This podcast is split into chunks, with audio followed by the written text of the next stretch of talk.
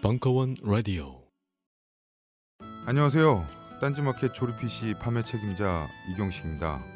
요즘 딴지에 걸려있는 재산이 때문에 나름 유명이 되었는데요. 직접 용산 매장으로 찾아오시는 분들은 먼저 알아봐 주시고 배달을 갈 때에도 제 얼굴 보고 바로 열어주시더라고요. 요즘 저의 가장 큰 고민이 바로 이겁니다. 저도 사실 용산 용팔이었거든요. 파리를 날리다가도 호구손님 하나 잡아서 눈탱이 치는 그 맛, 그 짜릿한 맛에 용팔이 짓을 하는 건데 제가 요즘 그걸 못하고 있습니다. 정말 아주 그냥 돌아버리겠다니까요. 그래서 결심했습니다. 이왕 이렇게 된 거 정말 정직하게 장사하자. 아니, 정확히는 정직하게 장사할 수밖에 없습니다. 다 알아보시는데 말이죠. 은하계에서 가장 정직하고 가장 AS가 믿을만한 조립 PC 전문 업체 컴스테이션의 졸라 유명한 이경식이었습니다. 이왕 이렇게 된 거 아예 제 휴대폰도 밝혀버리겠습니다. 011-892-5568 전화 주십시오. 제가 직접 받습니다. 감사합니다. 저희 컴스테이션은 조용한 형제들과 함께합니다. 영화 나홀로 집의 한 장면을 기억하십니까? 어린 주인공이 목욕 후 어떤 화장품을 바르고 비명을 지르는 장면인데요. 이때 썼던 제품에 유해 화학 성분이 들어있었다고 밝혀져 논란이 되고 있습니다. 문제의 영화 나홀로 집에 당시의 소품 담당자를 만나봤습니다. 후회되죠. 그때는 제작비 아끼려고 어쩔 수 없었어요. 나중에 아역 배우가 막 울면서 그러더라고요. 100% 자연 유래 성분으로 준비하는 게 기본 아니냐고. 제작비를 아껴야 했다는 소품 담당자에게 신생아부터 사용할 수 있는 딴지마켓의 빅그린 베이비 4종 세트를 보여줘봤습니다. 어머, 웬일이야. 정말 이 가격에 판다고요? 말도 안 돼. 이건 단순히 자연유래 성분으로만 만든 수준이 아닌데요? 게다가 샴푸 앤 바디워시에 샤워 오일에 로션하고 마사지 오일까지. 왜 이제야 나왔지? 미리 알았으면 다른 제품 안 썼겠죠. 조카 선물로도 좋겠네요. 신생아부터 어린이들까지 사용하는 제품이라면 이제 식물 성분과 자연 성분은 기본이 된 것 같습니다. 더불어 피부 보호막을 pH 5.5로 건강하게 지켜주는 약산성의 빅그린 베이비 4종 세트 출시는 아이들의 피부 건강에 긍정적인 영향을 미칠 것으로 보여 세계인의 이목을 집중시키고 있습니다. 근데요, 이 딴지마켓에서 빅그린 샤워오일 정품 이벤트도 진행 중이래요. H발란스와 바디 모이스처 샤워오일 각 100개씩을 배송비만 받고 보내주는 파격적인 행사라네요. 서두르지 않으면 저처럼 후회하실 거예요.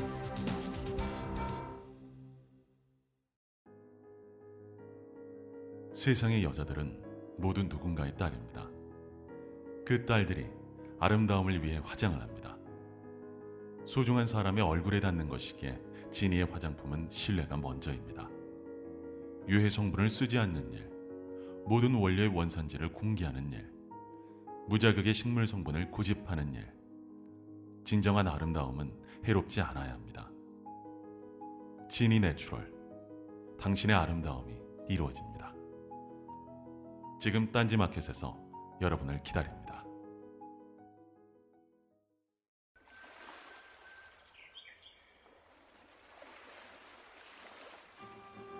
환타의 서바이벌 투어 터키 2편 3부 4월 17일 강연.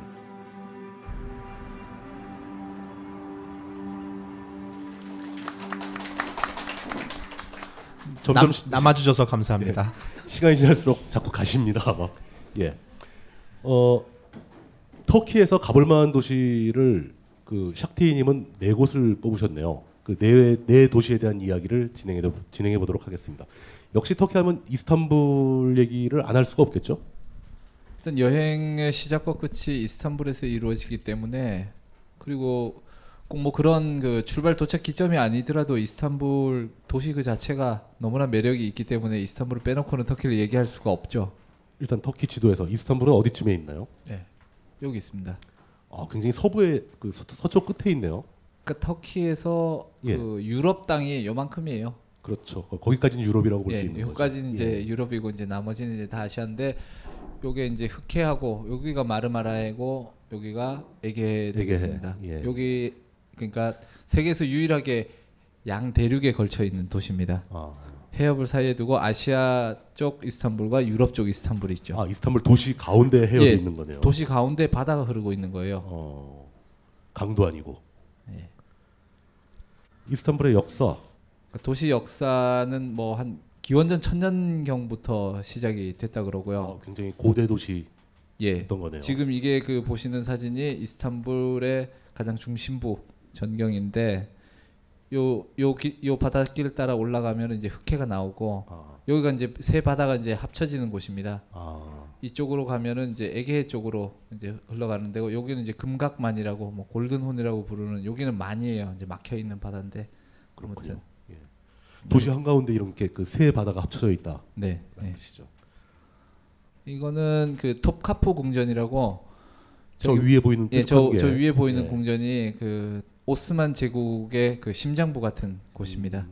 여기에서 그 술탄들이 저곳에서 살면서 한 1700년 후반 정도까지 예. 술탄이 저곳에 살면서 유럽과 아시아, 아프리카의 거대한 제국을 이제 다스렸죠. 네. 네, 여기 보면은 자미들이 이렇게 많습니다. 곳곳에 보이는 그 저 동그란 머리를 가진 데가 다 자미라는 건가요? 예. 여기도 잠이고 예. 여기 요 밑에도 잠이고 이게 다 잠입니다. 한국의 교회보다 적네요. 한국의 교회만큼 예. 많으면 큰일 나죠. 그러니까, 예. 놀래기는. 예. 낚시를 하고 있네요. 요거는 이제 다리 위에서 낚시하는 사람들을 찍은 건데 그냥 거리 풍경으로 예, 보시라고 했는데 역사 이야기 간단히 좀 해드리면 예. 원래 도시 이름은 이제 비잔티움이라는 그렇죠. 그, 예. 예. 동로마 제국의 예. 수도. 그 이제 옛날 이름이 이제 비잔티움인 거예요. 예. 그러다가 이제 로마 제국 때 이제 편입이 돼서 그 콘스탄티누스 황제가 로마에서 이 이스탄불로 이제 천도를 하면서 도시 이름을 콘스탄티노플로 예. 정확히 말하면 콘스탄티노폴리스, 아. 예, 콘스탄티누스의 도시라는 의미로. 그러니까 그때가 동로마 제국이던 당시인가요? 그 나눠지기 전이죠. 나눠지기 전이죠. 나눠지기 전에 예, 예, 예. 예. 그러니까 전체 로마 제국의 수도가 거기였었다. 그렇죠. 콘스탄티노플이었는데 콘스탄티누스는 예. 사실 로마 황제 중에 되게 이 양반이 그 뭐 다들 아시다시피 그 밀라노 칙령을 통해 가지고 그 기독교를 공인을 했잖아요. 그렇죠. 국교로 예. 된 거는 이제 그 후의 일인데 최초로 이제 공인을 인정을 했고, 하겠다. 예, 그전까지 탄압을 하다가 예. 그래서 이제 자신만의 새로운 로마를 건설하고 싶었어요. 이 사람은. 그런데 그 기독교에 기반한 로마를 건설하고 싶었는데 기존에 있는 수도 로마는 그 다신교 전통이 강하게 남아 있었고 그렇죠. 예. 이 구귀족 세력들의 그 본산이니까 아예 천도를 해버리자. 거길 버리고 네. 예, 그 기독교의 고장으로 가자. 예, 그래서 그렇죠. 이제 그럼 어디가 좋을까를 선택을 하다가 그 너무 유명한 대도시를 하면 그러면은 그쪽에 또 기반을 잡고 있는 지방 토호들이라든가 이런 사람들 이제 반발도 우려하고 그 다음에 그러니까 여러 가지 입지 조건, 그 경제, 그 교육의 중요성 이런 걸 따져가지고.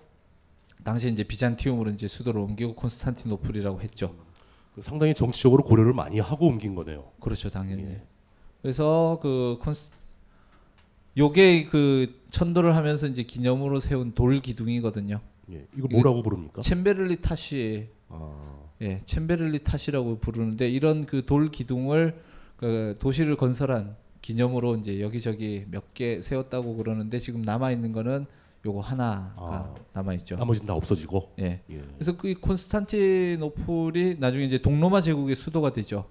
로마가 이제 동서로 갈라진 그렇죠. 다음에 예, 예. 그러다가 나중에 후대 사가들이 이 동로마 제국을 비잔틴 제국이라고 부르는데. 그렇죠.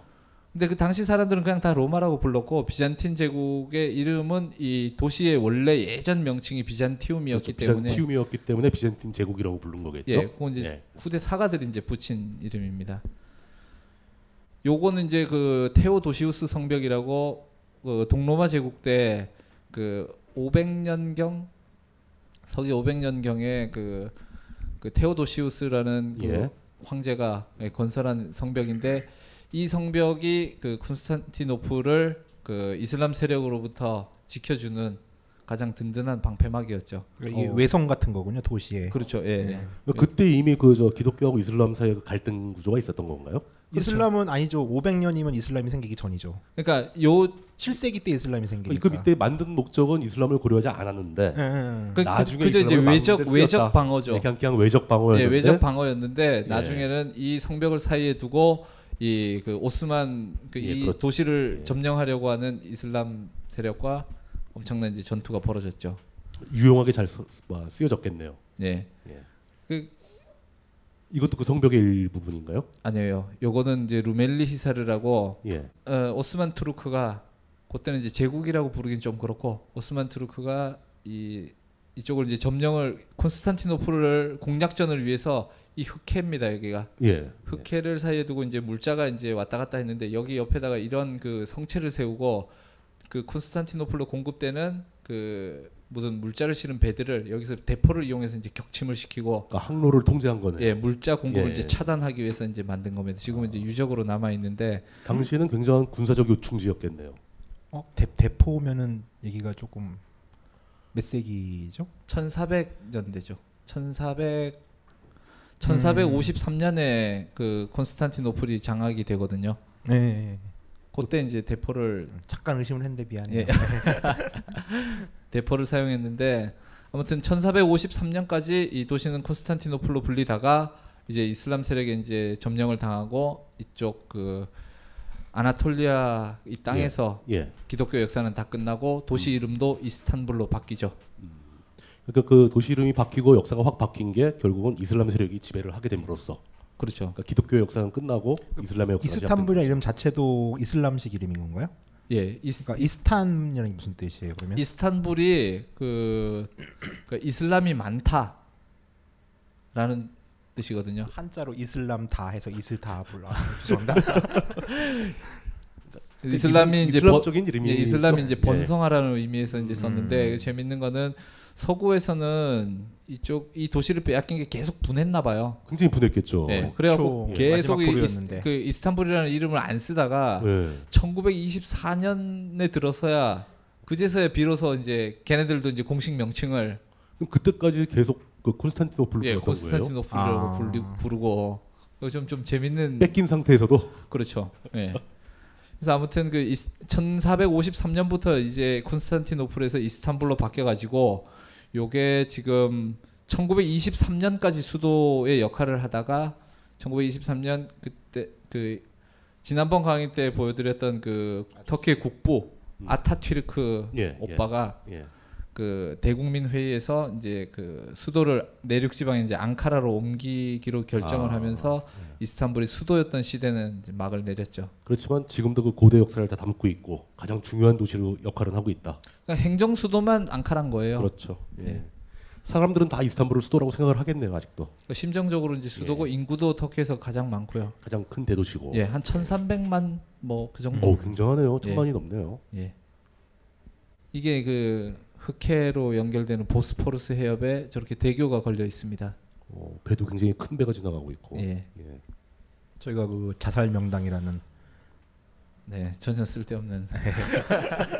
아 여기서 자살을 한단 말이에요? 아니 많이 뛰어내려가지고 저희가 뭐 스톱이 안 된다고 들은 것 같은데 차가? 아 예. 차를 세울 수 없다 다리 위에서? 맞지 않나요? 잘못 봤나? 그 저기 그건 요 다리는 아니고 딴 다리예요. 다른 다리야. 네.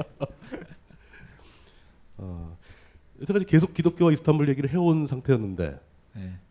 어떤 얘기를 더 해주실 건지. 이 아야소피아 성당. 예, 이거 성당이고요. 네, 예. 537년인가에 완공된. 예. 그러니까 상당히 역사가 오래됐죠. 그런데도 그러니까 지금까지 형태가 거의 완벽하게 보존되고 있고. 예. 예. 그러니까 이걸 보면서 저는 무슨 생각을 했냐면 만약에 그 기독교 세력이 어떤 그 이슬람의 본 거지를 예를 들어 이제 메카를 점령했다. 예. 그러면 거기에 있던 그 모스크를 남아놨을까? 뭐 그런 생각을 하게 되더라고요. 다른 문화에 대한 관용. 그렇죠. 그러니까 기독교가 점령한 지역에서는 이제 이슬람 유적 같은 게 남아나지 않을 수 있는데 이슬람들은 관용을 했다. 뭐 이런 뜻인가요?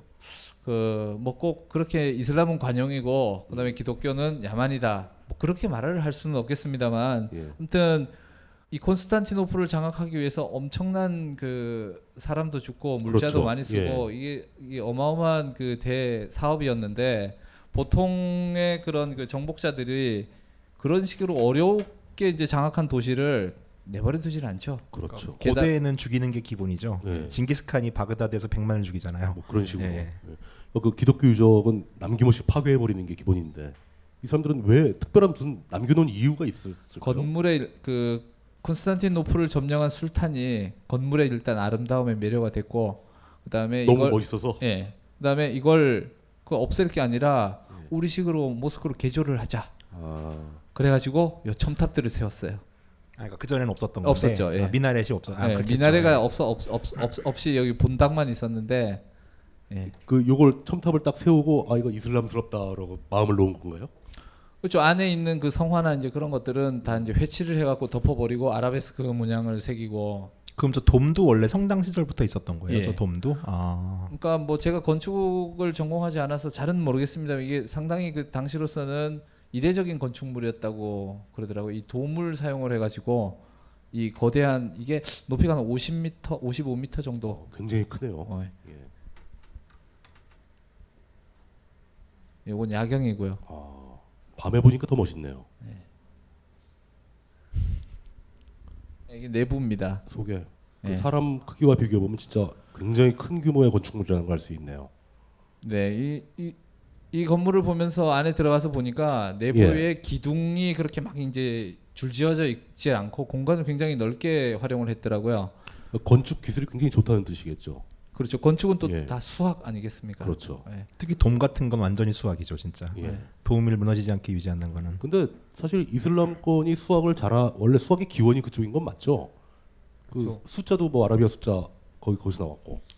근데 요거는 이제 기독교 이게 그리스 정교회의 그쪽인가요 예. 또? 예. 예, 그리스 정교회 이제 성당이죠. 근데 안에 그 기둥을 쓰지 않고. 많은 기둥을 쓰지 않고 도움을 써갖고 안에 내부 공간을 이제 확보를 그렇죠. 한 게 예.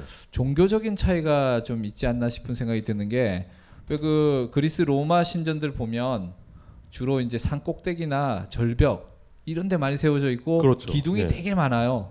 그 뭐 이오니아식 기둥이라든가 이제 그때까지만 해도 도움 기술이 없어가지고 타원형 도움 기술이 없어가지고 지붕이 평평하기 때문에 기둥이 많을 수밖에 없었던 그런 거거든요. 그런 이유도 있고 일단 예. 기둥이 많으면 겉에서 보기에 아름다워요. 약간 웅장해 보이죠. 웅장해 보이고 예, 아름답고 왜냐하면 내부 공간을 확보할 필요가 없었던 게 그리스 로마의 그 다신교 전통에서는 제사를 지내거나 예배를 보는 공간이 바깥이에요. 그렇죠. 신전을 앞에 놔두고 신전 앞에 두고 밖에서 예. 이제 예배를 드린단 말이에요. 그러니까 내부 공간을 그리 크게 확보할 필요가 없는데 근데 이 그 가톨릭이나 예, 정교회 같은 데서는 내부에서 그렇죠. 기도를 드리니까 내부 공간 확보가 되게 중요하지 않았나. 그래서 이제 돔 기술이라든가 내부 공간을 최대한 활용하는 기법을. 어우, 돔도 굉장히 화려하게. 여기 보면은 예. 이거는 이제 이슬람의 그 초대 칼리프들, 그러니까 알라와 무함마드 초대 칼리프 7명의 그 이름을 새겨놓은 그 이슬람식 그 원판이에요. 그렇겠죠. 예. 건축물의 형태도 굉장히 복잡하고. 그러니까 잠깐 여기서 좀 정리를 할게. 예. 칼리프는 종교적인 지도자의 의의만 가지고 있는 거고 예. 술탄은 군사적인 행정권을 가지고 있는 종교 지배자인 거죠. 그러니까 칼리프가 이슬람 세계의 그러니까 총 대장인 거예요. 그러니까 술탄보다 칼리프가 높은 거예요? 예, 칼리프가 예. 있고 예. 그 밑에 이제 각 지역별로 이제 술탄들이 있는 구조가 되는 그럼 거죠. 칼리프도 행정권과 무력을 예. 가지고 있나요? 예. 그러니까 초기 같은 경우는 안 그러잖아요. 초기는 그저 그 종교적인 어떤 이슬람의 이제 총수장 같은 그런 의미였는데 요게 이제 그 후대로 내려오면서 이제 의미가 변경이 돼갖고 이슬람 전체의 그 종교적인 권한과 그 세속적인 권한을 이해를 쉽게 하기 위해서 칼리프 이꼴 교황이라고 보면 되는 건가요? 황제, 교황, 황제, 교황, 황제 같이 섞여 있는 종교 일치니까 어차피 예, 비슷하다고 예. 보시면 되겠습니다. 알겠습니다. 정리를 해야 될 것 같아서. 터키가 이 그 오스만 제국이 그 세력을 확장하면서 1500년대부터 칼리프 지위를 뺏어와요. 그 전까지는 이제 이집트의 맘루크 왕조라는 왕조에서 이제 칼리프 지위를 갖고 있었는데 얘네들이 이제 힘이 약하다 보니까 오스만 제국이 더 세지니까 그 칼리프 우리가 할래. 네, 칼리프도 네. 이제 뺏어오는 거죠. 그 칼리프를 쭉 유지를 해 오다가 그 1900년대 들어가지고 터키 공화국이 세워지면서 칼리프도 당연히 이제 같이 사라졌죠. 칼리프를 누구한테 뺏긴 건 아니고 폐위가 된 거죠. 폐위가 네. 된 거죠. 근데 이제 정통 이슬람 쪽에서는 그 칼리프를 이 오스만 제국의 칼리프를 또 인정을 안 해요. 인종적인 건가요? 다른 곳에 또 다른 칼리프가 있었나요? 그러니까 그렇지는 않았는데 예. 그러니까 그 역사는 좀 복잡해갖고 뭐 말씀드리긴 그런데 알겠습니다. 아무튼 예, 예. 뭐. 이 안에는 이런 성화가 있는데 이거는 지금 회치를 좀 많이 벗겨낸 거예요. 복원한 거다. 뺏김은 저렇게 나온다는 거죠. 예, 예. 원래 기독교 유물인데 네. 그 이슬람에서 다 덮어버렸다가 도로 벗겨서 복원했다. 우상 숭배가 안 되니까 그런 예. 네. 거죠. 네. 네. 이슬람에서 한번 사람 그려놓고 그런 거 안 허용이 안 되는 거죠. 예. 네. 아이고 이거 또 옆에. 네. 요거 스테이드 글라스가 있네요. 네. 이게 그 이슬람에 기도하는 그 모든 자미에 다 있는 그 미흐랍이라고 하는 건데 이 미흐랍의 방향이 이제 메카를 보게 돼 있거든요. 그 방향이 문의 예. 방향이. 그러니까 예. 터키 기준으로 메카는 남쪽이니까 그렇죠. 터키의 모든 자미의 미흐랍은 남쪽을 향하게 돼 있고 남쪽을 보고 이제 기도를 하고 절을 하죠. 이것도 이제 원래는 그 성당 시절에 없었던 걸 자미로 변경하면서 예. 이제 추가한 것들이고요. 요거는 성화. 그 회치를 벗겨낸 성화가 복원한 예. 예, 기독교 유적이고 예. 요거는 그 비잔틴 제국 시절에 그 제국 내에 각 지역에서 가지고 온 12개인가 이 원판을 예. 각 지역에서 나는 돌을 갖다 놓고 여기가 그 비잔틴 제국의 황제들 대관식을 거행하던 자리였어요. 그러니까 이 모든 지역의 수장이다. 저걸 받는 그렇죠. 예. 예. 전체에 다 두목이다. 예. 참 멋있긴 했었을 것 같아요. 당시에 저 한가운데서가 이 대관식하면 예. 이것도 기독교 예, 이것도 이제 성화인데 예. 이 사람이 이 양반이 그 콘스탄티누스 황제고 예. 이 사람이 이 아야소피아 성당을 지은 유스티니아누스 황제 아. 둘이서 이제 이걸 그 기독교와 아야소피아 성당을 봉헌하는 그러니까 그 성모 마리아와 예수 아기 예수한테 봉헌하는 예. 장면을 그려놨죠. 이 언니 누구예요?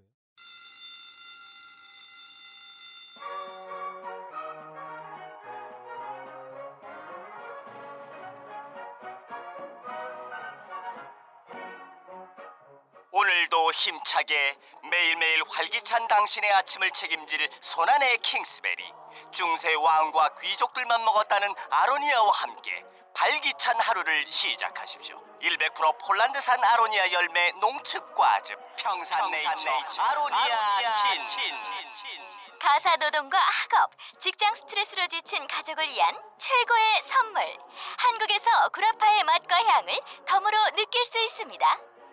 우리 가족의 건강은 아로니아가 챙겨줘요. 100% 폴란드산 아로니아 열매 농축과즙. 평산네이처 아로니아 진. 보다 자세한 사항은 딴지마켓에서 확인하실 수 있습니다. 16개 경찰서에 공식 공급하는 검증된 특허 상품 아마스 폴워치. 긴급 상황에 아마스 폴워치를 스마트폰에 갖다 대기만 하면 바로 가족, 친구 혹은 경찰에게 긴급 문자와 실시간 위치 정보를 보낼 수 있습니다. 혼자 사는 여성, 아이들이 있는 가정의 필수품 아마스 폴워치를 지금 딴지마켓에서 은하계 최저가로 만나보세요. 힐링은 알아차림입니다. 몸과 마음의 신호를 들을 때 힐링이 시작됩니다. 힐링은 이완입니다. 좋은 음식, 쾌적한 시설에서 긴장을 풀어줍니다. 힐링은 힐빙클럽입니다. 마트 가듯 가볍게 갈 수 있는 가까운 힐링 양평 힐빙클럽이 여러분을 응원합니다. 보다 자세한 건 힐링비닷컴으로 방문하시거나 검색창에 힐빙클럽을 쳐보세요. 무인기가 한반도를 위협하는 절체절명의 2014년 딴지관광청의 묻지마 관광이 충격적으로 부활했습니다. 딴지라디오 청취자 30분께 드리는 충격의 완전 무료 이벤트 자세한 사항 딴지일보 홈페이지에서 확인하십시오.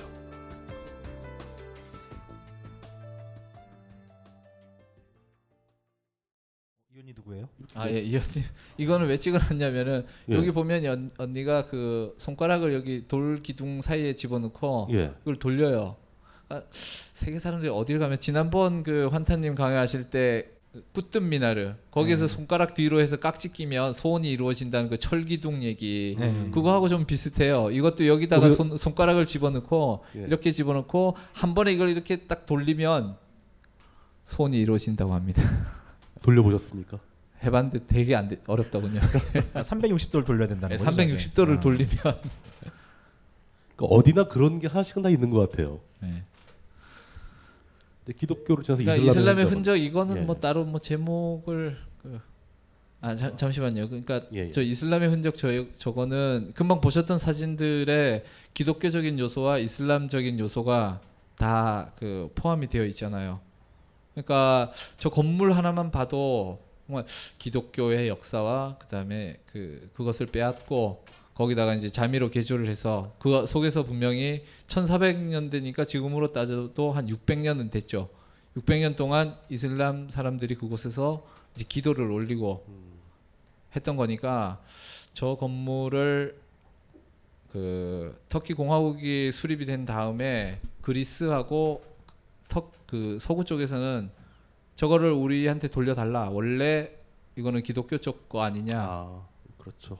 복원을 하고 돌려주는 게 맞다라고 이제 우겼는데 터키가 뭐 당연히 그걸 들어줄 리가 없죠. 사실 그걸 또 뭐 한 600년 이상 갖고 있었는데. 그렇죠. 이제 와서 그러니까, 그런 옛날 얘기하는 거 곤란하죠. 그리고 저 성화를 이제 복원하는 작업도 이제 진행 중인데 그 복원을 놓고도 논란이 많아요. 이미 지나간 역사인데 그 다음에 그 회치를 하고 그 위에다가 아라베스크 문양을 새긴 이슬람의 그거 나름대로 그건 가치 있는 유적인데. 예, 그건 이것도. 중요하지 않느냐 그러면. 예, 예. 그러니까 선택의 문제고.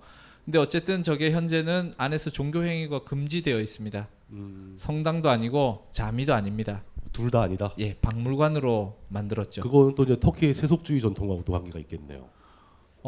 현명함일 수도 있겠죠. 굉장히 저는 그걸 이 초대 대통령의 아타튀르크가 그렇게 결정을 했거든요.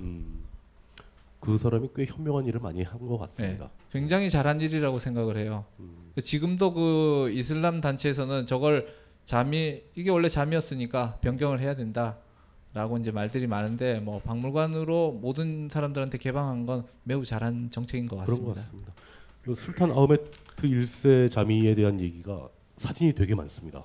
요게 이제 술탄 아흐메트 1세 자미인데 예. 오스만 제국이 가장 잘 나갈 때, 예, 가장 번성기 시절에, 예, 가장 예. 번성기 때 이제 지은 자미입니다. 이게 1600년대 초반에 지어집니다. 뭐 일단 규모 자체가 당당하네요. 예, 예. 야경? 이거는 이제 야경이고요. 예.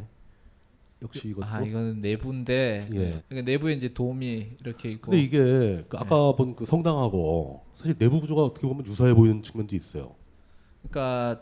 이슬람의 이제 전통 그 자미 건축 방식이 이제 돔과 첨탑 아니겠습니까? 그렇죠. 예. 예. 그래서 그 뭐 학자에 따라서는 저 아야소피아가 건축이 되면서 그 돔의 그 양식을 그건 이제 이슬람이 발생하기 전에 지은 건축물이니까. 그렇죠. 예. 예.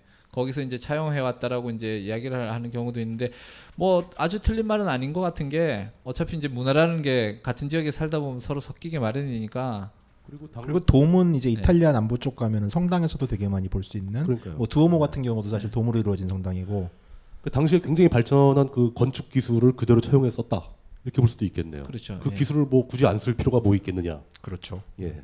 다만 그걸 이제 뭐 성당으로 쓰냐, 그렇죠. 자미로 쓰냐 대신 어떤 부분적인 모양 같은 걸 이슬람식으로 바꾸자 뭐 예. 이렇게 된 거겠죠. 그러니까 스테인드 글라스를 저렇게 이제 장식을 했고요. 예. 유사한 사진이고. 이거는 이제 경내고. 요걸 이 자미를 이제 블루 모스크라는 그 별칭으로 이제 부르는데 금방 보신 저 내부에 한 2만여 장의 그 타일을 이즈니크산 최고급 타일을 이제 장식을 해가지고 그때 대부분 이제 푸른색이어가지고 자미 내부가 이제 전체적으로 푸른 빛이 돈다. 그래서 이제 블루 모스크라는 이제 별칭으로 많이 쓰고 있는데 안타깝게 지금 현재 이 그 블루 모스크 내부에 있는 타일은 진품은 대부분 아닙니다.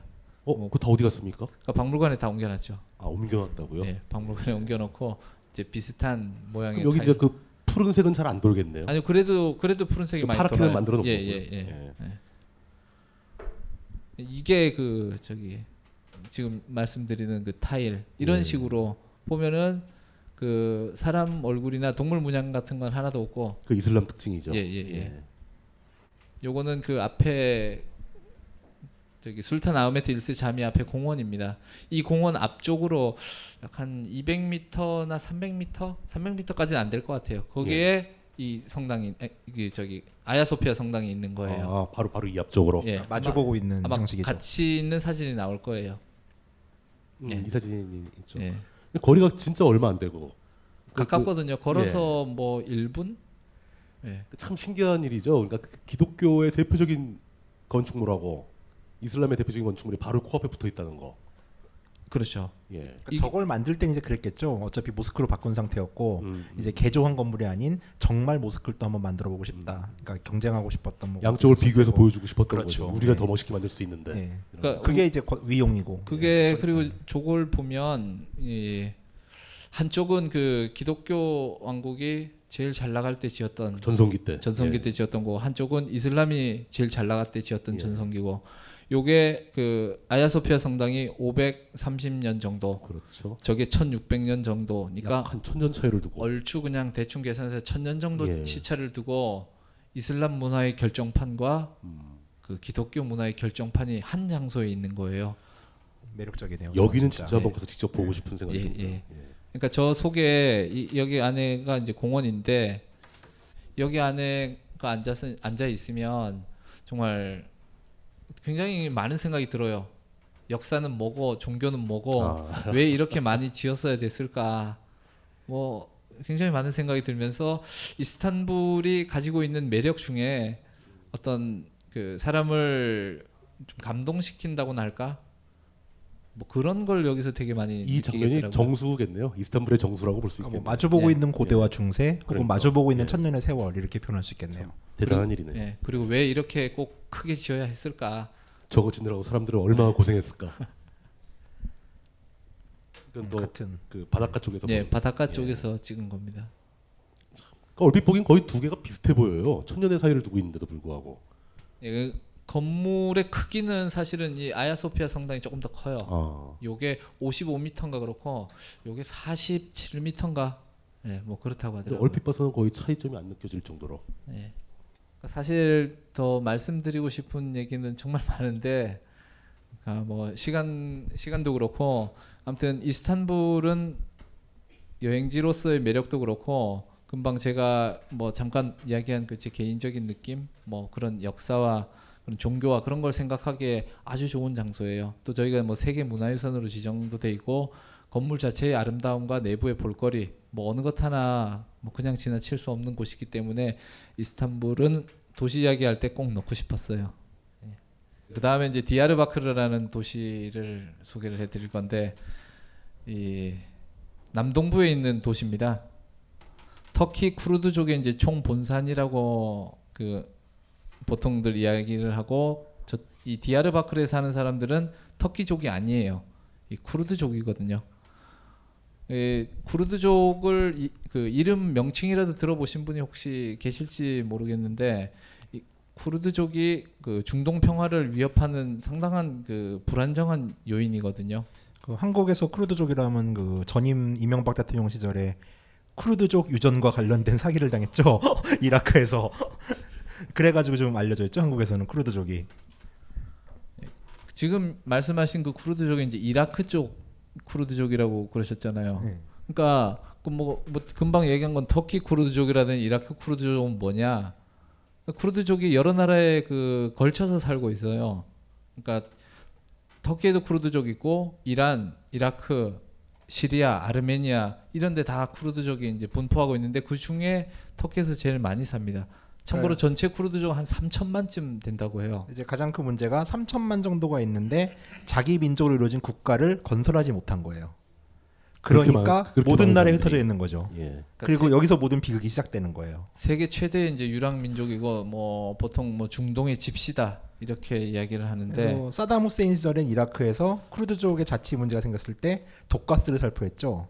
그래서 한 번에 한 3,000명이 죽어요. 3,000명이요? 그리고 예, 이걸 가지고 이제 미국이 처음 초기 1차 걸프전 때 사담 후세인 정부를 물리쳐야 된다는 명분을 세웠던 게 쿠르드족에 대한 학살 문제였고, 사실 터키도 쿠르드족으로 좀 학살했죠. 많이 학살했죠. 예. 일단 지리적으로 쿠르드족이 그럼 어디 사는지를 보면, 여기가 이제 터키고, 요 밑이 이제 시리아고, 여기가 이라크, 그다음에 이쪽이 이제 이란입니다. 예. 여기는 이제 아르메니아.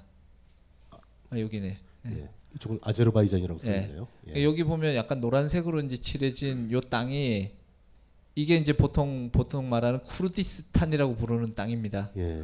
쿠르디족들이 이제 많이 사는 곳이라는 뜻이죠. 근데 현대 이제 국경으로 보면 터키 여러 나라로 이제 쪼개져 있으니까 다 분할돼 버린 거네요. 예. 예. 다 그 쿠르드족들이 이제 분할돼서 이제 살고 있죠. 그 중에 이제 터키에서 가장 많은 인구가 거주를 하고 있고요. 이렇게 분할되는 과정에서 이 모든 나라한테 다 탄압을 받았겠네요, 그 사람들은. 그렇죠. 예. 그러니까 뭐 심지어 그 이제 이라크 북부에서 쿠르드족을 진압을 하는데, 터키 정부가 이라크 국경을 월경을 한다 하더라도 시비를 안 걸어요. 이 문제에 있어서는. 쿠르드를 잡으러 간다 그럼 봐주는 거예요? 예, 예. 그럼 참 억울하겠네요, 그 사람들은. 그러니까 사실 팔레스타인 문제 같은 경우는 예. 이제 미국의 이권이 좀 개입돼 있고 유대인의 힘들이 그렇죠, 있기 그렇죠. 때문에 그것이 예. 좀 많이 빅 이슈가 되고 있는데 사실 사람이 죽어나간 숫자나 이런 걸로 봤을 때는 팔레스타인보다는 쿠르드족 문제가 더 심각할 수도 있는 거죠. 죽는 사람도 훨씬 많고. 예. 예. 그럼 쿠르드족 자체 자기들은 왜 그렇게 계속 당하고만 있는 거죠? 이 사람들도 누군가를 괴롭힌 적은 없나요?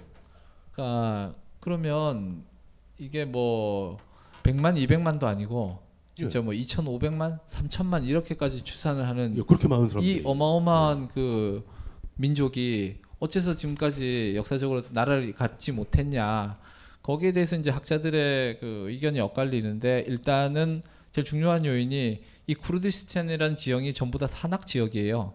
산악 지역인데다가 이 그 유목 생활을 하고 좀 환경이 척박하겠네요. 환경이 되게 척박하고 예. 그다음에 부족 중심주의가 매우 강합니다. 아, 그러니까 산 쪽에 사는 이 쿠르드족하고 이 평지 쪽에 사는 쿠르드족이 사이가 안 좋아요. 자기들끼리. 예, 자기들끼리 예. 사이가 안 좋고 그래서 어떤 하나의 그 독립을 위한 나라를 세우기 위한 이제 구심점을 갖기가 매우 힘들었는데 그 와중에서 이 1차 세계대전이 벌어지고 그러니까 국제적인 그런 그 역사의 소용돌이에 휘말리면서 이 터키 쿠르드족은 터키가 독립하는 과정에서 굉장히 협력을 많이 하거든요. 그래갖고 초대 대통령인 이 아타튀르크 오빠가 예. 터키에는 주인이 둘이 있다. 하나는 터키족이고 또 하나는 쿠르드족이다. 인정을 해준 거네요. 이렇게까지 그러니까? 얘기를 했을 예. 정도예요. 예. 이게 그냥 뭐 사석에서 얘기한 게 아니고 터키 국회 초대 창립 연설에서 이런 얘기를 해요. 그러니까 공식적으로 인정을 한 거네요. 공식적으로 인정을 네. 해요. 그런데 2년 후에 통과된 초대 헌법에서는 그 말이 싹 빠지죠. 아, 배신당했네.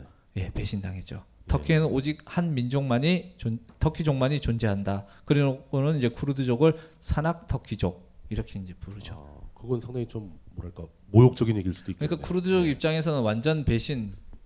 늘 당했고 이때부터 이제 그 기나긴 투쟁의 길로 이제 접어들어가지고 그러니까 무장 투쟁 같은 것들도 이제 1970년대부터 그 전부터도 이제 간헐적인 투쟁이 있었는데 이제 무장 투쟁을 겪고 이들이 이제 원하는 거는 처음에 이제 분리 독립이었는데 그게 이제 안 되니까 이제 그 자치권이라도 이제 획득을 하려고 그러는데 터키 정부에서는 당연히 그런 요구를 예, 네. 들어주지 않죠. 그러면 이 지역은 여행을 해도 되는 데예요? 여행자들하고는 크게 그러니까 이들의 쉽게 말해서 이제 터키 정부의 쿠르드족 소탕 작전 이게 어디서 벌어지냐면 뭐 시내에서 벌어지진 않습니다. 아, 주로 산악 지방에서. 예, 산악 지방이라든가 그들의 이제 게릴라들의 반군 거점 이런 데를 이제 공격을 하고 그들이 이제 세력이 약해지면 밀리면 그 이라크로 도망을 가요. 땅은 붙어 있으니까. 예, 국경을 슬쩍 넘어갔다가 네. 넘어갔다 막 이러는 거예요. 예, 그리고 어차피 같은 쿠르드족들이 사니까. 지금 이라크 같은 경우는 쿠르드족 자치정부가 있지 않나요? 북부에? 네. 예. 그들은 이라크가 유일한 걸로 알고 있는데. 네. 이라크는 유일하게 그 쿠르드족 중에서 자치정부를 세웠어요. 그 인정이 좋네요. 예. 예. 다행히. 그래서 이명박이 거의 가서 예. 사기를 당하는.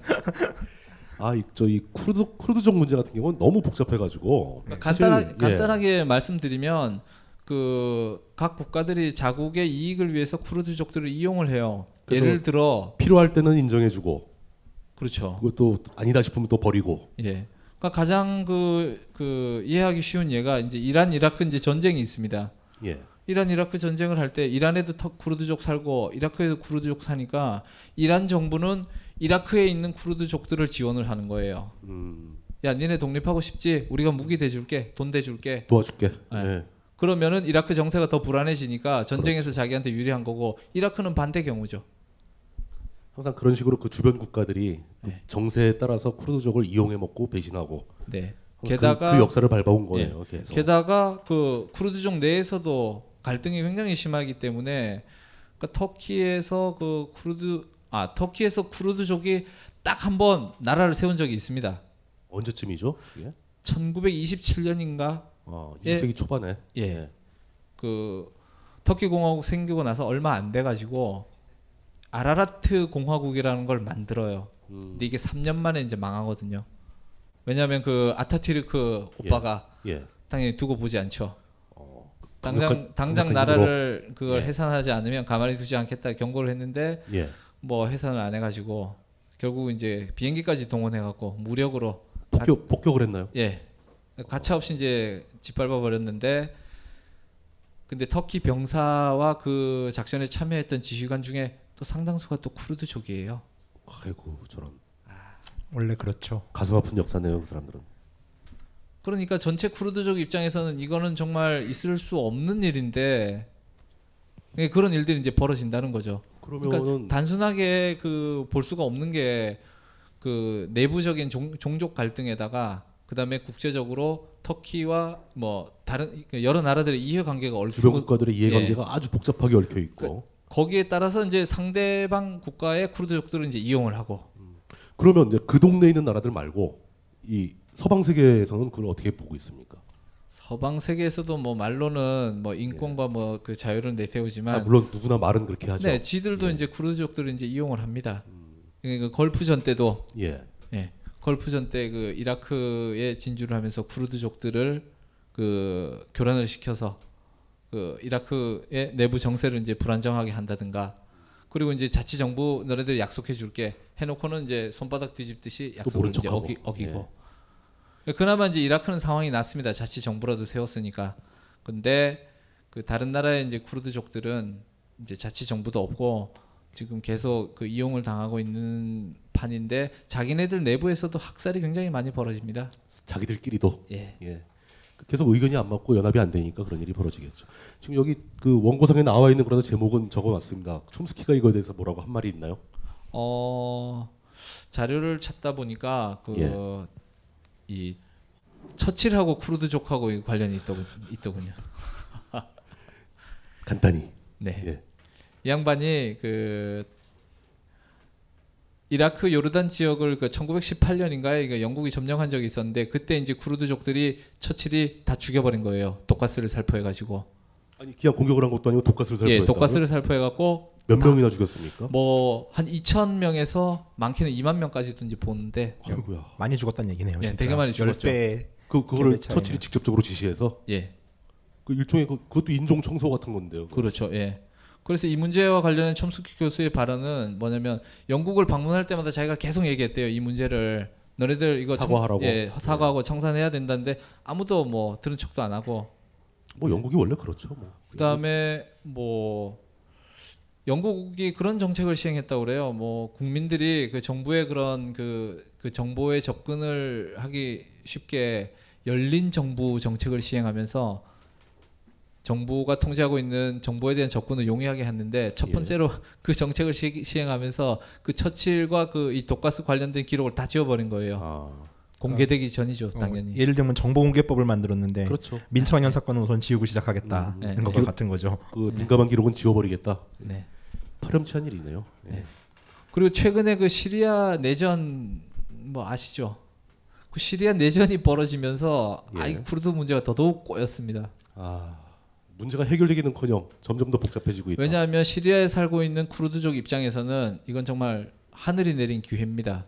정부군과 반군이 싸우고 있으니까 쿠르드족 입장에서는 누가 정권을 잡든 간에 자기네들은 탄압을 당할 게 뻔하니까 그렇죠. 지금 그 방비가 소홀해진 틈을 타서 자기들끼리 싸우느라 바쁜 예, 틈을 타서 예, 자치정부 예. 내지는 이제 독립을 하려고 하는데 만약에 그쪽에서 자치정부라도 세워지면 터키 쿠르드족이 가만히 있지 않겠죠. 자극을 받겠죠. 그렇죠. 그러니까 터키가 촉각을 곤두세우고 그쪽을 이제 지켜보고 있는 거죠. 그러니까 어느 쪽이라도 독립을 하게 됐을 경우에는 이제 흩어져 있는 지역이다 보니까 그 지역 다른 나라의 쿠르드족이 또 단결하게 될 것이고 이게 살해가 되는 게 안 되는 거예요. 이 나라들한테는. 그러니까 용인을 할 수 없는 거죠.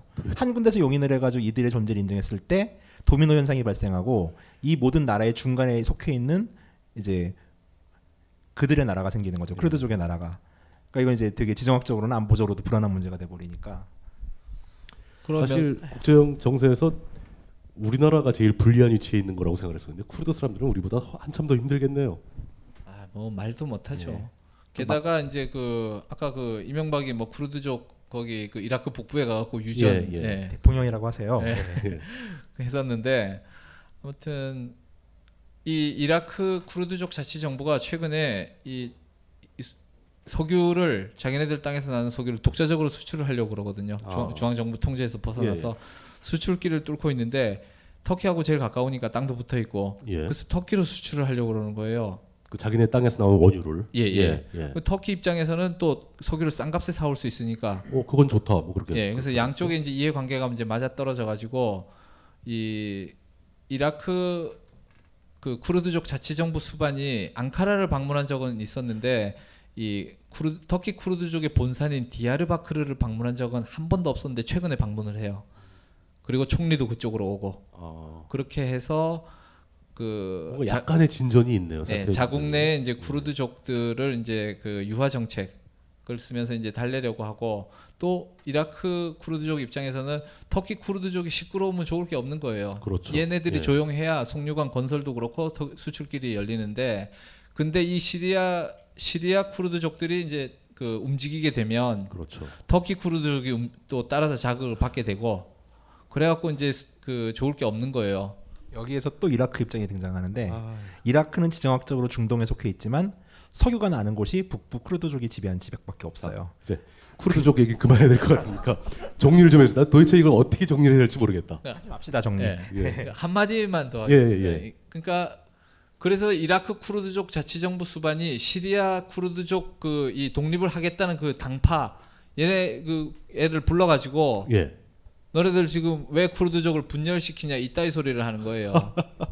범 쿠르드족이 단결해서 우리 나라를 건설해보자 이렇게 해야 되는데 그렇게 하지를 못하고 있는 거죠. 그거는 이제 머나먼 희망사항이라고 생각하고 당장 급한 자기네들 석유 수출 때문에 그렇죠. 시리아의 쿠르드족들이 자치정부를 갖는 걸 원치 않는 거예요. 여러 가지로 복잡하게 꼬여 있습니다. 이게 뭐 아무리 생각해도 뭐 별로 해법이 나오진 않을 것 같아요. 예. 자 이제 그럼 쿠르드족 얘기를 마무리하시고 아까 이 지역을 여행하는 스마트폰의 바이블 벙커원 어플이 대폭 업그레이드 되었습니다. 강좌 및 강의별 결제 기능 탑재 멤버십 회원이 아니라도 벙커원 동영상들을 골라볼 수 있는 혁신 바로 확인해보세요.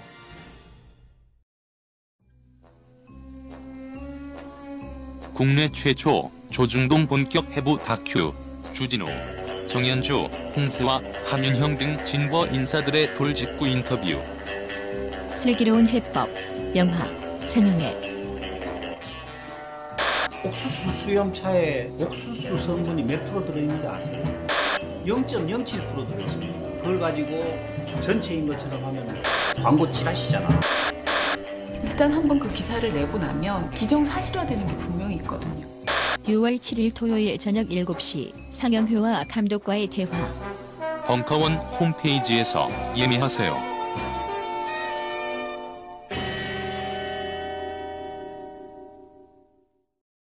이 지역을 여행하는데 이렇게 크게 위험스러운 요인은 없지만 그래도 항상 신경은 써야 된다. 이 정도로 이해하면 되는 건가요?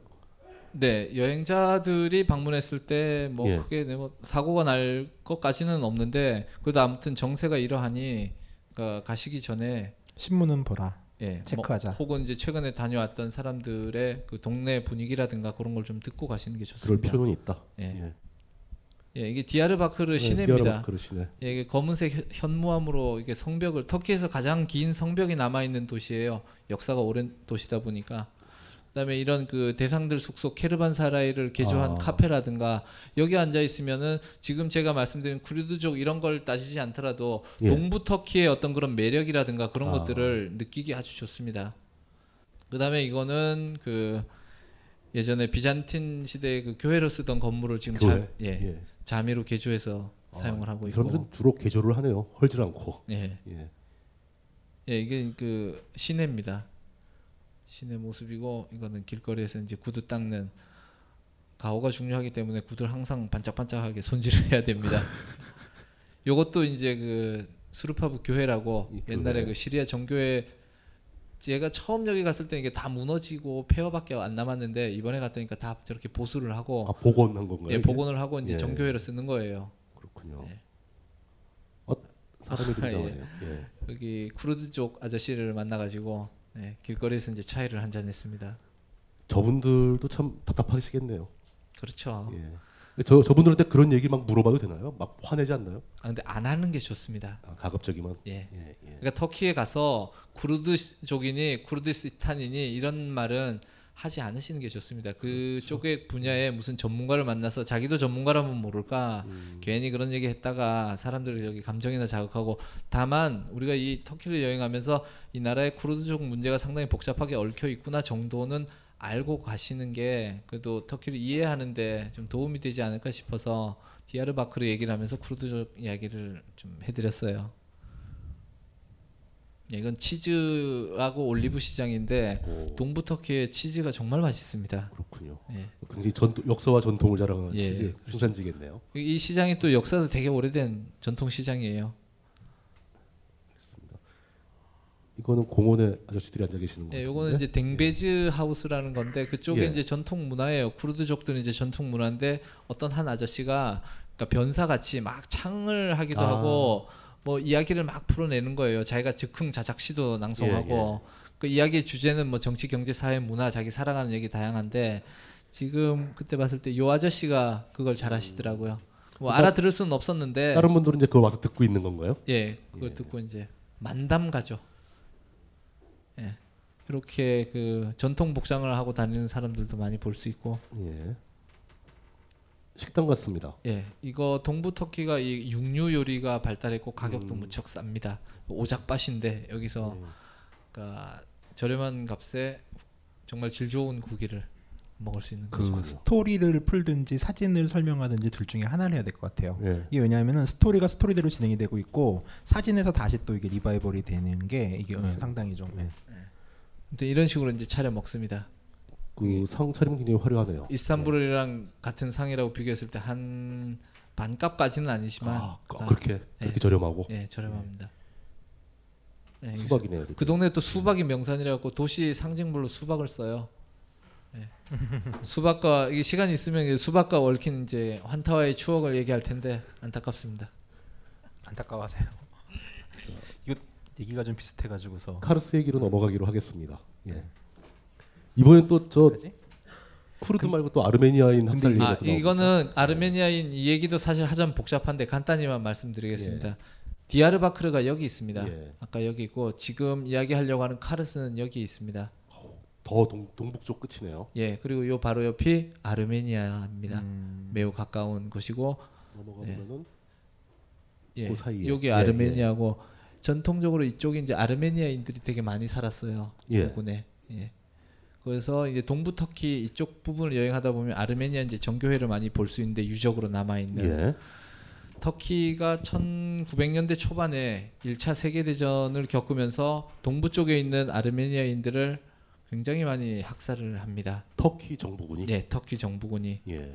그때 이제 급진적인 저기 그 젊은 청년 장교들을 중심으로 한 청년 튀르크 당이라고 있었는데 이 얘네들이 이제 오스만 제국의 무능한 술탄을 대신해서 그렇죠. 예, 네. 근대 그 격동기의 터키 역사를 이제 지휘하고 있었는데 러시아는 쳐내려 오지 그다음에 민족주의가 자각이 된 아르메니아인들은 이제 독립하려고 하지 자기네한테 그렇죠. 눈에 예. 가시처럼 돼 버리니까 이쪽 그 동부 터키에 살던 이 아르메니아인들을 대거 인종 청소하는 비극이 벌어져요.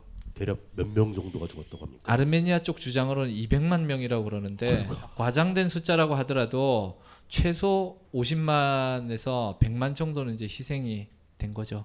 어떻게 희생을 했냐면 예. 그러니까 강제 이주 명령을 내립니다. 너네들 이 땅에서 살지 마. 딴 데로 가 해서 시리아 이쪽 사막이나 이런 데로 가는데 예. 완전히 사람들을 다 내쫓다 보니까 이 굶주림과 피로함 그렇죠. 이런 것들 때문에 길바닥에서 사람들이 그렇게 많이 죽어나간 거예요. 아, 스탈린 때 우리나라 거의 같은 거예요. 강제주당하고 같은 얘기죠. 그런데 예. 이제 터키는 이 사건을 그냥 전시에 일어날 수밖에 없었던 그런 그 일반적인 희생이다. 불가피한 부수적 희생 뭐 예, 라고 이제 거죠. 주장을 하는데 그 인원이 너무나 많기 때문에 이 지금도 그 터키가 이제 EU 가입을 하려고 하면 너네들 이거 학살 사실 인정하고 그 사과 배상 나서지 않으면 뭐 못 받아준다 이런 식으로 발목을 잡고 있고. 근데 그건 좀 약간 열받는 게 영국도 그랬잖아요. 그러니까. 예. 예. 영국도 그래놓고 왜 터키한테만 그런 걸 또. 그러니까 영국도 네. 금방 그 저 처칠 얘기했지만 걔네들도 그랬지. 그다음 프랑스도 예전에 알제리 지배할 때 그때도 이제 학살이 벌어졌지. 참 그러니까 누가 대놓고 뭐라고 할 수가 없어요. 근데 어쨌든 피해자인 아르메니아 입장에서는 네. 이제 피눈물이 나는 거죠. 그렇죠. 그게 사실 지금 영국이나 프랑스가 국력이 세고 터키가 약하니까 그런 말이 나오는 거지. 그 전 불공정한 얘기라고 봅니다. 네, 동감합니다. 오란 파묵에 대해서 이게 나왔는데 아니요, 이분은 그 아르메니아인 그 학살 사건을 터키 정부가 인정하고 배상에 나서야 된다고 공개적으로 이야기한 터키 작가예요. 탄압받았겠네요. 2005년인가에 그 얘기를 했다가 예. 그 살인 위협까지 당하고 아이고. 그래서 프랑스로 이제 망명 가 있고. 그러고 보면 일본이 나요. 그나마 오에겐자부로가 되게 많은 얘기를 하는데 그렇죠. 예. 오에겐자부로에 대한 터치는 안 하잖아요. 내버려두니까. 예. 예. 그러다가 2006년에 이 양반이 그러니까 2005년에 그 얘기를 해요. 공식적으로 발언을 하고. 네. 그리고 예. 2006년에 이 양반이 노벨 문학상을 수상해요. 정치적인 상일 수도 있겠네요. 그럼 진짜. 작년에 노벨상 네. 참 정말 그러네요, 진짜. 네. 요게 그 이건 이제 그 쿠르드족들이에요. 이 동네도 이제 쿠르드족이 살고 또 사실 또 섞여 있겠죠 또. 예, 쿠르드인들하고 아르메니아인들과의 관계도 좀 복잡하죠. 그 대학살이 있었을 당시에 예. 쿠르드인들이 자신들도 그 학살에 이제 참여하고 자신들이 이제 터키족한테 그렇게 학살을 당하면서 또 쿠르드 저 아르메니아인들한테는 그렇죠. 또 자기도 학살에 참여를 하고 가해자이기도 하고 또 피해자이기도 하고 복잡합니다. 아유, 너무 복잡해서 어떻게? 정리가 안 되네요. 네, 이건 그냥 시내 풍경. 예, 네. 뭐 뭔가를 팔고 계시는. 네, 여기도 이제 그 우유와 치즈. 아 정말 맛있습니다. 예. 요거는 아니 카르스에서 한 40분 정도 떨어져 있는 아니라는 유적지입니다. 여기는 주변에 도시나 그런 건 아무것도 없고 택시 타고 가야 되는 그냥 유적만 남아 있는 곳이에요. 저게 일종의 교회인가요, 저것도? 예, 네, 이게 이제 그 아르메니아 중세의 아르메니아 정교회입니다. 참고로 전 세계에서 가장 먼저 기독교를 국교로 받아들인 곳이 아르메니아입니다. 그게 또 그렇게 됐어요. 300년에 로마가 그 국교로 인정을 한 게 370년인가 뭐 그쯤 되는데 국교 인정이요. 근데 아르메니아는 300년에 국교로. 그럼 최초의 기독교 국가네요. 예, 최초의 그러니까. 기독교 왕국이죠. 참. 예. 그래서 지금 이런 유적들이 많이 남아 있는. 이게 국경에 바로 붙어 있는 거예요. 예. 쭉쭉 보시면 되겠습니다. 이건 내부에 성화가 남아 있고, 예, 도움 형태고. 아, 이건 자, 여기 이 강 여기 보면 예. 요 계곡이 있습니다. 예. 요 계곡이 여기가 지금 아르메니아인 거예요.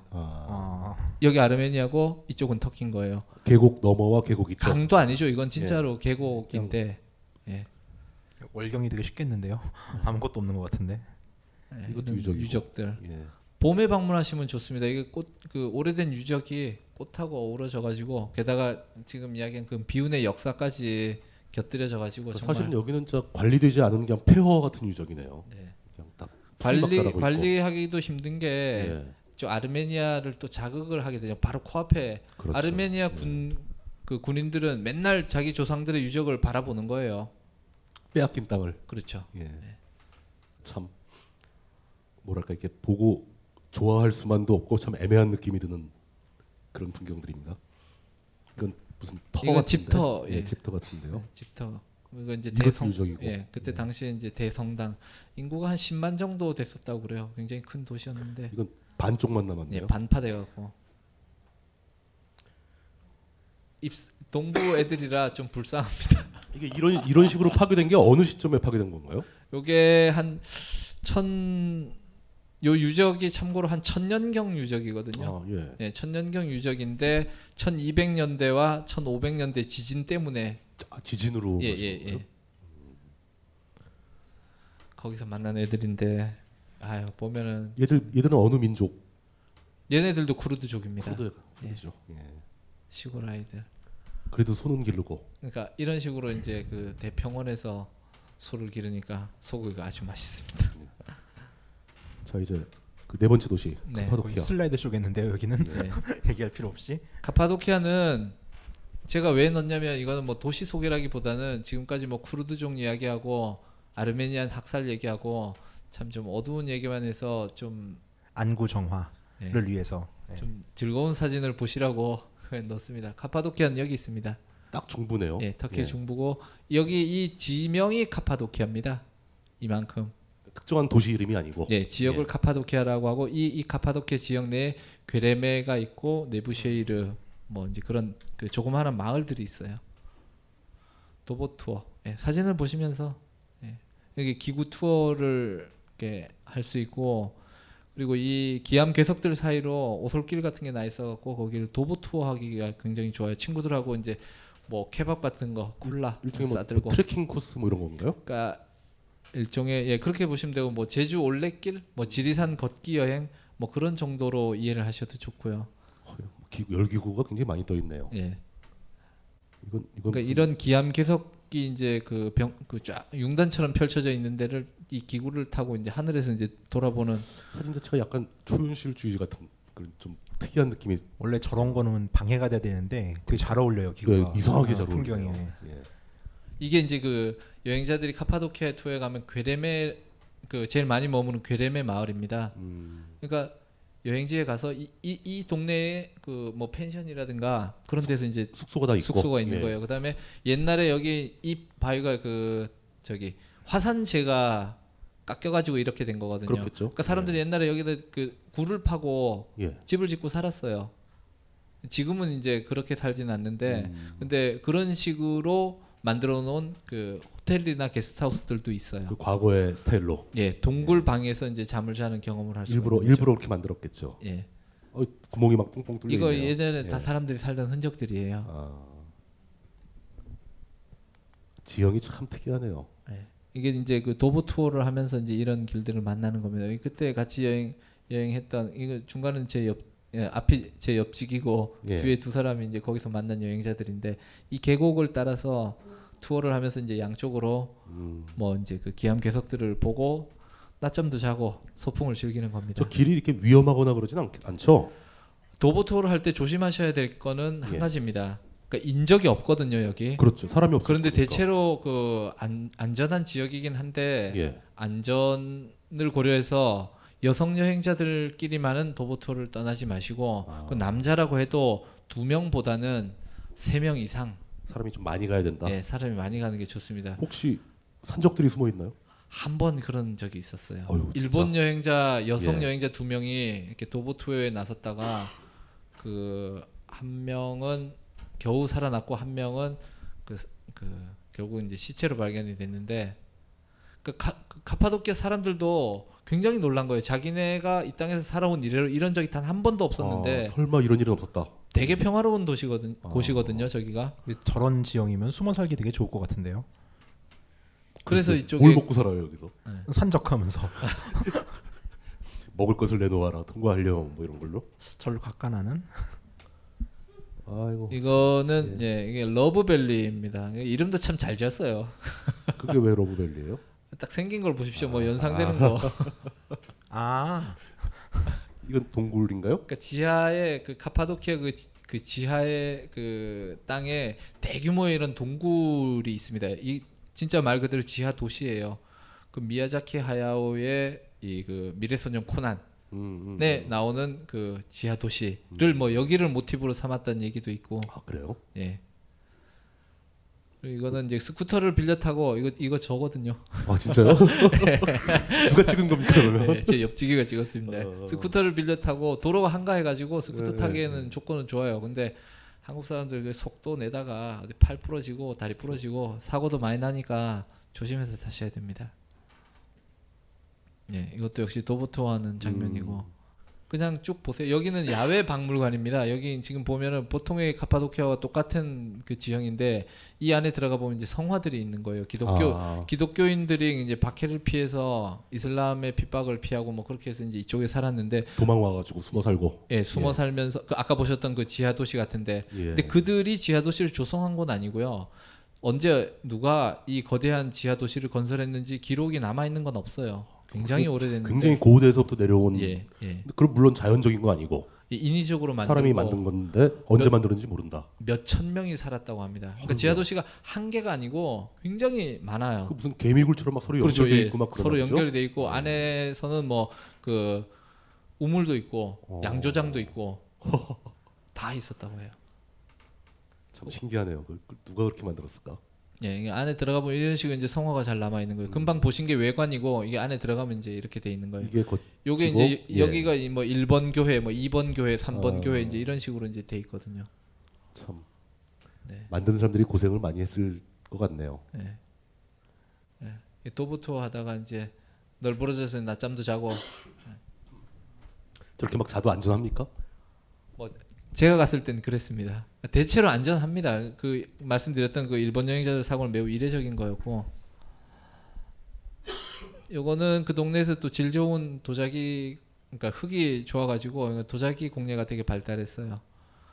아까 그 항아리 케밥이 유명한 데가 이 카파도키아거든요. 그 도자기가 많이 만들 수 있는 그 능력이 있으니까. 그렇죠. 그 매번 깨트리면서 먹는 걸 막 할 수 있다. 예. 예. 그리고 그 동네에 또 이게 유명한 게 이게 와인입니다. 그러니까 이게 와인은 사실 다분히 그 기독교적인 산물이잖아요. 네. 이슬람에서는 와인 잘 안 먹지 않습니까? 근데 일단 포도가 많이 재배가 되니까요. 네. 그 야생 포도가 굉장히 많이 자라고 있기 때문에 뭐 도보토 하다가 이제 포도 따먹고. 항아리 케밥인가 하는 거군요 이게. 네, 항아리 케밥. 아, 드디어 내용물을 보여주고 있네요. 이런 숙소에서 이제 머무는 거예요. 요게 이제 배낭여행자들 가는 이제 숙소인데, 그러니까 이렇게 그 자연 바위를 그냥 그대로 이용해서 대충 건물을 짓고 안에는 이제 동굴 파가지고 그 뭐 저기 도미토리도 만들어 놓고 개인 룸도 만들어 놓고. 보존과 개발의 갈림길에서 되게 좀 갈등이 많았을 것 같아요. 예. 예. 저기가 이제 그 개발 제한 구역으로 지정이 돼 있어. 이미 지은 건물은 어쩔 수 없고 더 이상 건축은 제한하고 있습니다. 더 이상 짓지 마라. 예, 그다음에 예, 그 자기 소유의 동굴 집이라고 하더라도 동굴 집은 뭐 훼손하거나 그 재산권을 마음대로 행사를 못 해요. 변경하지 마라. 예. 예, 구조 변경 같은 거 하지 마라. 예, 예. 그러니까 그린벨트나 돌덩이 벨트네요. 이 그 굴 안에 이런 걸 만들어 놓은 거예요. 예. 요거는 굴을 파가지고 상당히 그 고급스럽게 이제 꾸며놓은 그 고급 동굴 숙소 내부 모습 되겠습니다. 방음은 잘 되겠네요. 그리고 방음뿐만 아니라 저럭저럭 울릴 것 같은데. 방음뿐만 아니라 이게 그 겨울에는 되게 따뜻하고. 아 그래요? 제가 그거 여쭤보려고. 여름에는 제가 여름에 가서 잡았는데 정말 시원해요. 벽이 두꺼우면 그렇죠. 예. 단열 같은 게 잘 되니까. 그러니까 그 화산재, 예, 예. 화산재가 이제 딱딱하게 굳은 거니까 파기가 쉬워요 일단. 아 일단 파기가 좀 쉽군요. 예, 예. 예, 파기가 쉽고 그리고 그게 단열 효과가 상당히 뛰어나다고 하더군요. 이제 준비한 내용은 다 봤습니다. 근데 마지막으로 간단하게 조금만 더 드리고 하겠습니다. 예. 그 지금 현재 그 터키의 현재 정치 상황이 그렇게 뭐 아주 안정된 상태는 아니잖아요. 그 얘기를 좀 듣고 싶은데. 그러니까 터키의 요즘 시사 문제를 제가 좀 간단히 정리 드릴게요. 터키가 지금 그 전국이 이제 시위와 뭐 선거 그런 것들로 이제 좀 몸살을 앓고 있는데, 최근에 터키 정부에서 그 트위터와 유튜브를 차단을 했었어요. 물뚝심송님은 못 가요 트위터 이제. 아니 터키를 못 가요. 트위터를 못 해서. 안 가. 근데 2월 달에 차단을 시켰다가 지금은 다시 풀렸습니다. 헌법재판소에서 표현의 자유를 침해한다는 결정을 내려갖고 했는데, 왜 차단을 시켰냐면 이제 총리의 비리 스캔들이 터진 거예요. 아들하고 이제 전화 통화를 하면서, 야 너 그 돈 어디 거기서 숨긴 그 몇만 달러 있지, 그건 어디로 옮기고 이건 저기로 옮기고 이건 저기로 옮겨. 이게 이 통화 기록이 유튜브에 뜬 거예요. 아이고야. 그러니까 난리가 났죠 이제. 녹음이 뜬 거죠. 그렇죠. 예. 녹취도 아니고 녹음이. 예, 예. 녹음 파일을 생으로. 예, 생으로. 예, 생으로 뜬 거예요. 그러니까 그것도 이제 총리가, 그러니까 이제 전국이 이제 발칵 뒤집혔죠. 그런 정도면은 국민들이 굉장히 화를 내고 뭐 사퇴를 한다거나 뭐 이런 조치가 나와야 되는 거 아닌가요? 그래서 사실 지금 현재 터키 총리가 13년째 장기 집권을 하고 있어요. 그래서 그 집권 초기에는 국민들이 인기가 되게 높았고 굉장히 그 지지를 많이 받다가, 이게 오래 집권을 해서 그런지 이 사람이 좀 감각이 점점 좀 그 무뎌지고 독재 쪽으로 흘러가는 듯한. 항상 어디나 이렇게 장기 집권을 하게 되면 그렇게 될 수밖에 없는 거 아니겠어요? 뭐 그렇다고 봐야 되죠. 그러니까 고인물이 썩는다는 말이 딱 맞을 정도로. 예, 예. 양반이 이제 그렇게 되고 있고, 이 사람뿐만 아니라 고위 그 공무원들이 전부 다 이게 부패 스캔들에 휘말려서 몸살을 앓고 있습니다. 근데 지방선거는 이겼다면서요? 그러니까 그게 정말 근데 그런 상황에서 선거에서 압승을 했다고. 여당이 또 이겼다고요? 그러니까 그 3월 30일에 그 지방 선거가 있었거든요. 이 비리 스캔들이 터진 거는 올해 초에 이제 터졌고, 1월 달, 2월 달이 이게 장난이 아니었고, 게다가 이 그러니까 2013년 여름에 굉장히 큰 시위가 이스탄불에 있었거든요. 그게 이제 그 표면적으로는 뭐 도심 개발에 반대하는 시위였는데, 그 장기 집권에 오랫동안 그 짓눌려왔던 사람들의 이 불만이 이렇게 터진 거죠. 그 터키 시위는 굉장히 유명해가지고 인터넷에 굉장히 많은 소식이 올라오고 막 그랬었거든요. 예. 뭐 한국에서는 이제 한국산 치료탄 문제도 예, 있었고 뭐 예. 다양한 문제와 연관돼서 했는데 근데 그래도 또 올 봄에 선거에서 또 이겼다고요? 그러니까 정말 저도 이해를 못 하겠는 게 작년 시위 때 그 시위 진압 과정에서 최루탄을 맞고 한 소년이 15살 난 소년이 최루탄을 맞고 중태에 빠져요. 얼마 전에 죽었잖아요. 예. 이 소년이 3월 15일인가에 올해 9개월의 그 이 저기 생사의 기로를 왔다 갔다 하다가 사망을 해요. 근데 그 소년이 시위대가 아니었고 엄마 심부름으로 빵을 사러 가던 아이였는데 걔가 그 사이를 뚫고하다가 최루탄을 맞은 거예요. 아이고야. 그래갖고 이 소년이 사냐 죽냐가 이 굉장히 중요한 문제였는데 이 죽었단 말이에요. 그러니까 이 시위대들이 이 소년의 영정을 들고 다시 한번 이 그 시위에 이제 불이 붙기 시작했는데 걷다가 이제 그 불에 기름을 끼얹은 발언을 또 총리가 합니다. 이 소년 예 그 테러리스트의 테러 단체에 가담했어. 라고 이제 꼬마가 예 꼬마가 그래서 또 애 엄마가 울면서 인터뷰하고 예, 빵 사러 간 예. 꼬마가 테러 단체에 가입했다고. 참. 그러니까 이 총리 예, 이 총리가 이 제정신이 아닌 것 같아요. 그래갖고 나이가 몇이나 됐습니까? 이 사람이 한 60 정도? 그렇게 많지도 않아요. 아직 정신이 이렇게 물뚱님 곧이에요 곧. 네. 그래서 근데 진짜 이해가 안 가네요. 어떻게 그렇게 될 수가 있죠? 아무튼 그렇게 해서 이게 이 소년이 죽은 게 3월 중순경이고 그다음에 3월 30일에 그 지방 선거가 있었거든요. 그러니까 당연히 지방 선거가 선거를 야당이 압승을 할 줄 알았는데 오히려 여당이 압승을 했습니다. 정말 이해하기 힘든 일이 벌어졌는데 그러면 당연히 의심이 가는 게 선거는 정상적으로 치러진 건가요? 선거는 정상적으로 치러졌죠. 예. 뭐 아무 사건이 없었는데 글쎄 뭐 매체를 통해서 보니까 무슨 개표 부정이나 그런 걸 그 제기하는 곳은 없었어요. 다만 이제 그 추정을 해볼 수 있는 게 그 이 한국이나 터키나 이제 마찬가지로 농촌 지역에서는 여당 지지세가 굉장히 높습니다. 보수적인 지역에서 매우 보수적이죠. 게다가 그나마 이제 근대 좀 그 야당 지지세가 강한 대도시 앙카라나 이스탄불에서도 이번에 앙카라 이스탄불 시장 다 여당이 가져갔어요. 예, 터키에도 빨리 그 벙커원의 보급이 시급하다 이렇게 결론을 내리면서 예. 그래서 이제 뭐 터키 사람들도 소위 말하는 뭐 국계론을 막 들고 나오고 거기서도 이제 일부 뭐 지식인들이나 이런 사람들은 계속 반발을 하고 있는데도 불구하고. 선거를 해보면 항상 여당이 압승을 하고 참 진짜 남의 일 같지 않네요. 네, 정말 네. 터키를 보면서 뭐 이제 4월이니까 진행형인 얘기니까 뭐 더 이상에 대한 얘기는 좀 이어가기가. 다만 한 가지 네. 좀 그 확실한 거는 이 현재 총리가 이 권좌에서 내려올 생각을 하지 않고 당규상 자기네 속한 그 당규 그 정의개발당의 지금 총수인데 이 정의개발당 당규상 4선 연임이 안 돼요. 현재 3선 연임을 하고 있는데 총리 4선이 안 되니까 대통령에 나오겠다고 한 거예요. 그 러시아 케이스네요. 푸틴 예, 같은 비슷한 예. 거죠. 예. 그래서 이제 올해 8월달에 또 이제 대선이 있습니다. 참 이놈 아시아 진짜. 그리고 이제 그 지방 선거에서 이제 자기네가 승리했으니까 그 기념 연설을 하면서 거짓말 장이들은 대가를 치를 것이다 이렇게 이야기를 해요. 그러니까 뭐냐면 반대파에 대한 숙청 가만히 놔두지 않겠다는 걸 공개적으로 일종의 협박이네요. 예, 이야기를 네. 해버린 거예요. 종북 같은 거죠, 진짜. 터키의 그 앞날이 매우 지금 전국이 매우 혼란으로 빠져들 것 같은데. 참 암담하네요. 아니 뭐 남의 얘기할 게 아니라 지금 남의 얘기할 때가 아니에요. 지금 뭐 네. 어제부터 벌어진 일을 보면은 예, 뭐 우리도 만만치가 않죠. 제가 그 이제 웅진에서 재작년쯤에 책을 낸 게 제가 가이드북 외에 책을 하나 더 냈는데. 모든 재난으로부터 살아남는 방법이라는 책을 썼었어요. 공저로 썼는데 약간 재난과 관련돼서 어떤 일이 벌어질 때 어떻게 대처할 것인가에 대한 내용이었는데 사실 그 책의 가장 큰 주제는 그거였어요. 어떤 일이 벌어지더라도 국가의 재난방비 시스템은 신뢰해야 된다.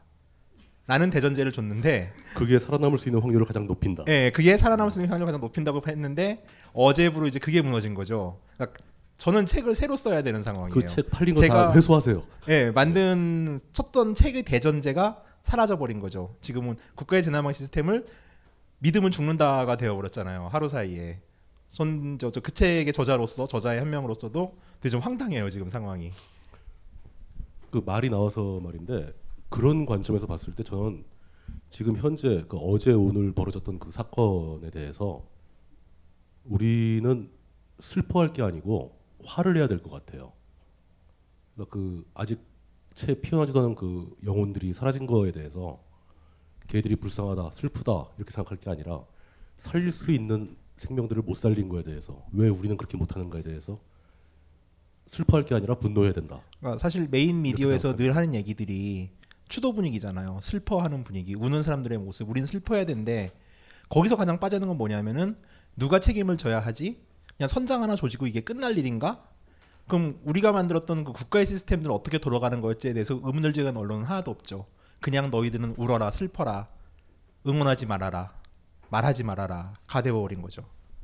그러니까 최근에 벌어지고 있는 그런 그 강력 사건들, 뭐 아버지가 뭐 자식을 죽이고, 계모가 또 거의 뭐 살인에 가깝게 그 애를 죽이고, 어제 또 그런 그 배침몰 사건도 일어나고, 요즘 굉장히 안 좋은 사건들이 많이 일어나는 게, 한편으로 생각하면 사람들의 어떤 안전불감증은 결국 도덕불감증이라는 것하고도 연결이 되고, 제 생각에는 그런 것들이 그 국가의 그 이 도덕적인 기반이 다 무너진다는 거는 그걸 이끌어갈 수 있는 그 정치가 이 제대로 돌아가질 않으니까, 뭐 쉽게 말해서 남들 다 그러는데 한탕 나도 하지 뭐, 한탕 못하면 바보야, 이게 정직하면 바보야라는 게 지금 우리 사회에 이제 팽배가 되어 있는 형태로 자꾸 나아가니까 이런 사건이 자꾸 생긴다고 생각이 들어요.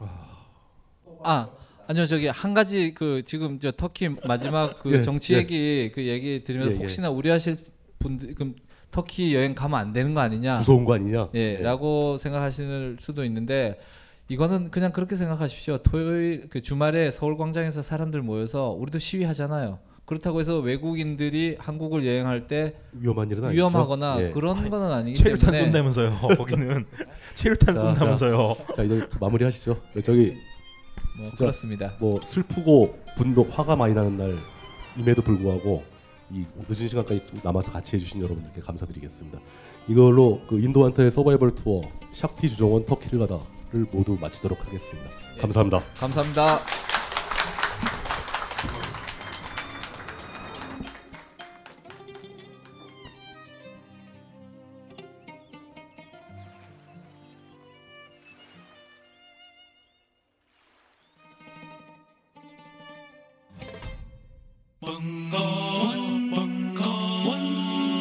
벙커원 라디오.